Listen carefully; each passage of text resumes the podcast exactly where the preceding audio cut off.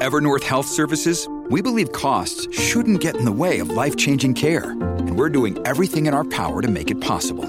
Behavioral health solutions that also keep your projections at their best? It's possible. Pharmacy benefits that benefit your bottom line? It's possible. Complex specialty care that cares about your ROI? It's possible. Because we're already doing it. All while saving businesses billions. That's Wonder made possible. Learn more at evernorth.com/wonder. Greetings and welcome to Fifth and Mission. I'm Dominic Fracassa. After straining to the breaking point yet again following a surge of coronavirus cases, likely touched off by holiday travel, the rate of COVID 19 in hospitalizations appears to be leveling off across California. But is it too soon to start getting our hopes up? And when might we see the effects of the holidays on coronavirus numbers?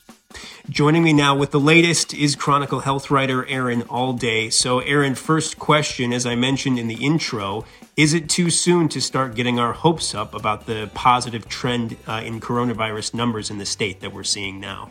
It is definitely too soon. Uh, yeah, I mean, I, I'll I want to I want to put a, first a, a, little positive spin on it, though. I do think it's very encouraging that we're seeing the numbers. Um, kind of flatten a little bit. Um, encouraging because it does mean that that that Thanksgiving, that post Thanksgiving surge is is behind us now. We're kind of past the worst of that. Um, it looks like. And the other thing is, most of the experts I talk to think that you know definitely shelter in place. That these kind of new uh, statewide stay at home orders are having a dampening effect. So what we're seeing is that that's you know people staying inside people not gathering together people not you know kind of going out and, and living their lives that that is having an effect. We are seeing the numbers get pushed down um, a little bit because of um, because of those orders. So that's you know that's encouraging. It means that these things are are helping. Um, but you know the big kind of question out there is what we'll see after Christmas and after New Year's. And I don't think anybody is expecting that we won't see a pretty big bump in cases and hospitalizations again from Christmas and New Year's. So you know we're definitely not past the worst of it yet. So where are we at right now? I guess let's, let's just focus on the Bay Area for a moment. Um, in terms of uh, uh, overall hospitalizations, we're seeing, I think, as the governor described, uh, as a plateau right now. So, so that means that just a, the, the, surge that we saw in Thanksgiving, as you mentioned, does appear to be behind us. I, I guess my question is: Is there another one that that could be around the corner as we sort of get through, uh, you know, the, the Christmas season, if you will, and into New Year's? Yeah, for sure. So, you know, first things first, I mean, I would say that we're not quite at a plateau yet. Um, you know, Bay Area hospital and ICU numbers do actually look fairly, especially the ICU numbers look very flat. So for the last uh, few days, we've had, you know, pretty pretty much within the same range of like plus or minus five um uh, you know people in the icu across the bay area for the last week or so.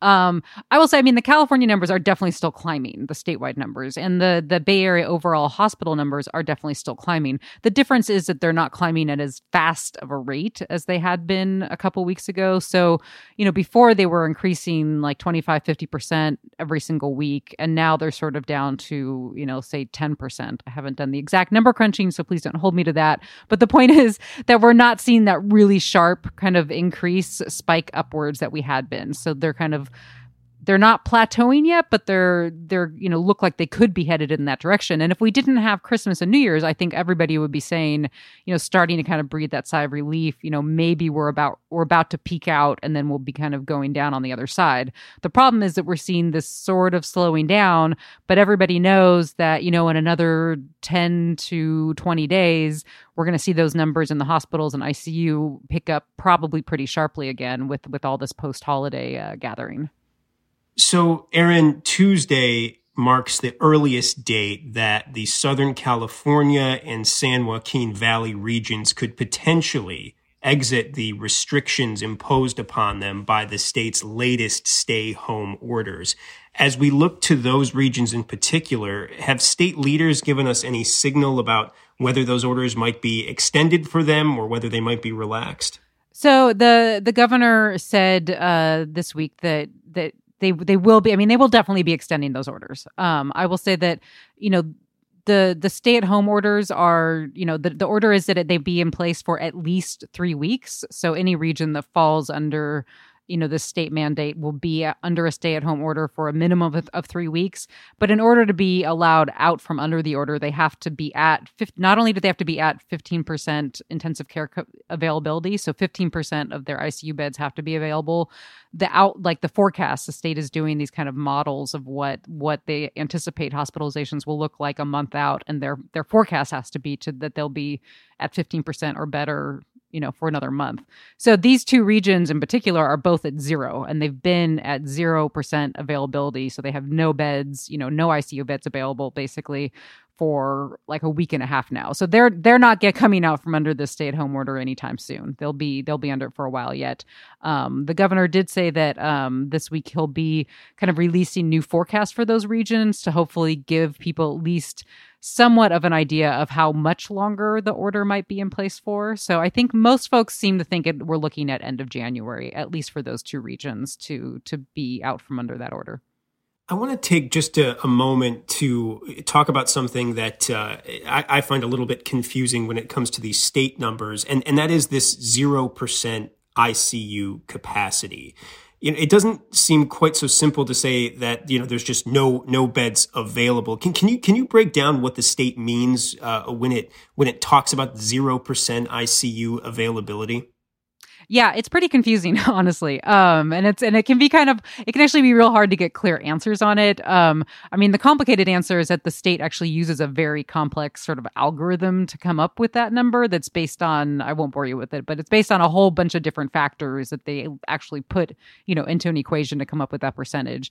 But in just kind of the most simple lay terms, you know, every hospital has a certain number of intensive care beds that are licensed by the state. You have to get, you know, the state licenses your intensive care beds and you have to have the the staff and the equipment for that bed to be deemed, you know, appropriate for intensive care.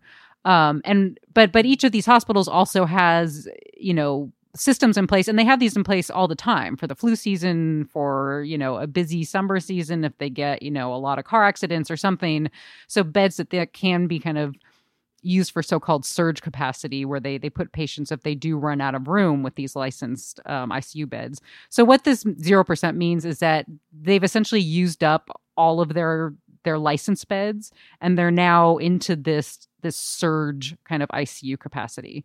So, and, and it means that, I mean, and it varies a lot from hospital to hospital. So in, in Southern California, you have some hospitals that are I think they're like 200%, you know, over their ICU um, capacity. So they've like, they're doubling up patients in rooms. They have, you know, patients in the emergency room that are being, getting uh, intensive care, um, you know, level of care. And we're seeing this, you know, kind of across the region in, in Southern California and in the San Joaquin Valley.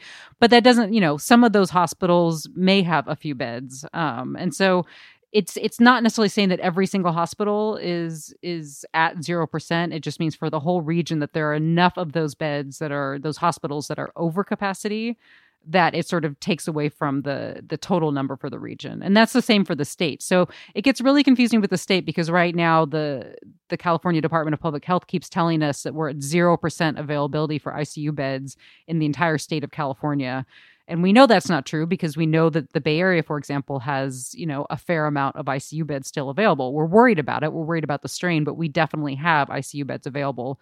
What that means is just that so many hospitals in these hard hit parts of the state are so far over capacity that it's it's eating into the the statewide kind of technical availability. Does that make any sense? I think it, yeah, that's actually really helpful. In other words, maybe just to put it crudely, it is a, a relative figure that's dependent on a lot of different factors, not just the number of available beds in the state. Correct. Yeah. Yeah, correct. That's helpful, even for a uh, humanities major like myself, Erin. Thank you very much. Why don't we take a quick break right now? We'll come right back to talk more with Erin Allday on Fifth and Mission after this. You can support Fifth and Mission and the newsroom that creates it by signing up for unlimited Chronicle access at sfchronicle.com slash pod. So, Erin, we are now, uh, if you can believe it, uh, we are running up against the one year anniversary of the first cases being identified in China. In fact, it was just about a year ago that China's health department put out their first public report about the virus. Surreal as it is, I mean, do you remember what those early times were like? I mean, you're the Chronicle's health reporter, as I've mentioned. I mean, do you remember when this sort of started to to flicker on your radar? Yeah, so I actually remember reading that first report. Um, I follow a couple of um, of blogs that just sort of pay attention to to we call them call them emerging infectious diseases. So when you know you have a new disease that sort of pops up and you know a whole bunch of people show up infected and they don't know what's causing it, everybody's kind of goes on high alert. You know, is this going to be uh you know the next the next pandemic? And you know those things come up all the time and most of the time they're just nothing you know either we find the cause or it's just some random thing that just sort of pops up and fades away um, but I know I definitely remember reading this because it was I'm actually looking at the report right now. I have it pulled up on my screen, and um, it was 27 cases of a severe pneumonia um, with no identified cause. Um, and you know that on its own wouldn't have gotten my attention necessarily. I'm i'm not you know an expert in any of this stuff.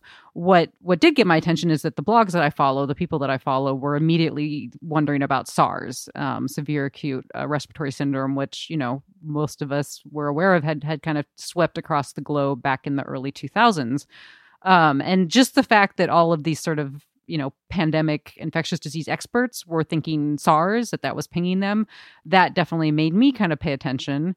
Um that being said I don't think it really sort of I, I was I was reading it you know I was looking at the blogs I was kind of curious but um it didn't really strike me as something that notable until I think the CDC kind of issued the first travel advisories, um, travel restrictions in the United States, and and really kind of warning people about it. And then you know we've all been along for the ride since then.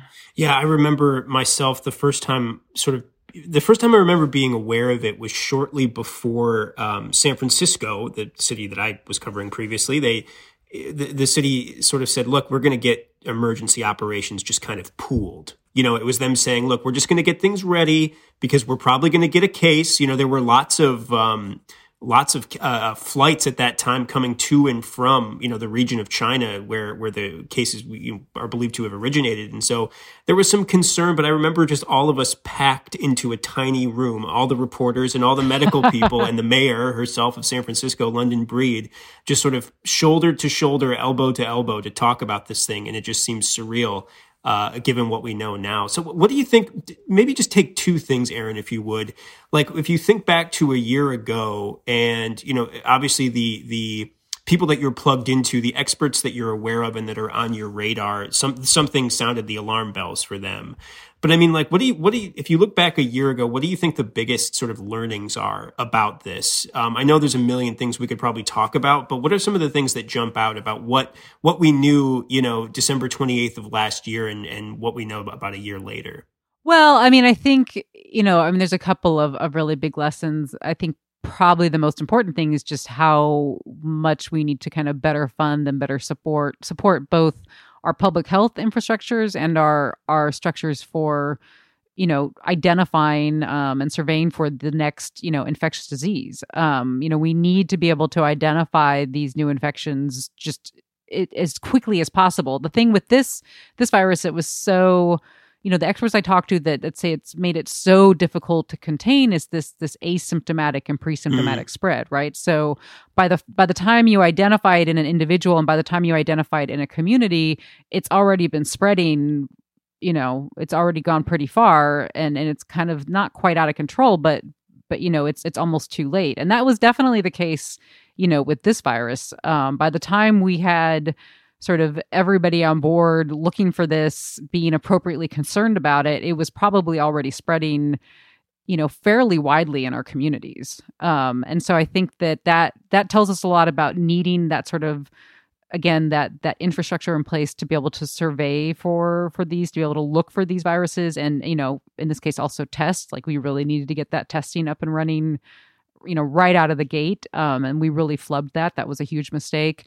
And then you know once it was here just having those sort of well funded you know well armed public health departments that can you know respond quickly with the contact tracing and putting up these sort of testing and vaccine programs and all that um, you know we really kind of had to build that up on the go. And i think that that that was a big that's been a big problem for us, you know, all throughout. You know, the other lessons are are more about kind of our handling of this particular pandemic. I don't it's hard to say how much of that we can carry forward, right? Like the political politicization right. of this um kind of the the difficulty in getting appropriate messaging out to a, out to the public you know the confusion around masks and and all of the pushback in different communities not getting everybody kind of on the same page without a respond you know there's been a lot of really big problems there i don't know I don't know exactly what the lessons are from that just yet, but I know that this I mean there's there's going to be a lot that, that we study on this. This is going to be something that, that our epidemiologists and all of our, our public health experts will be learning from for I'm sure decades if not centuries to come. Well, Erin, this podcast is now part of that history. So thank you so very much for uh, for joining us today. really appreciate the time. Thanks for having me, Dom. Happy holiday. Happy holidays to you. Our thanks again to Erin Allday for joining us today, to Karen Creighton for producing this episode, and of course, thanks to you for listening. Until next time.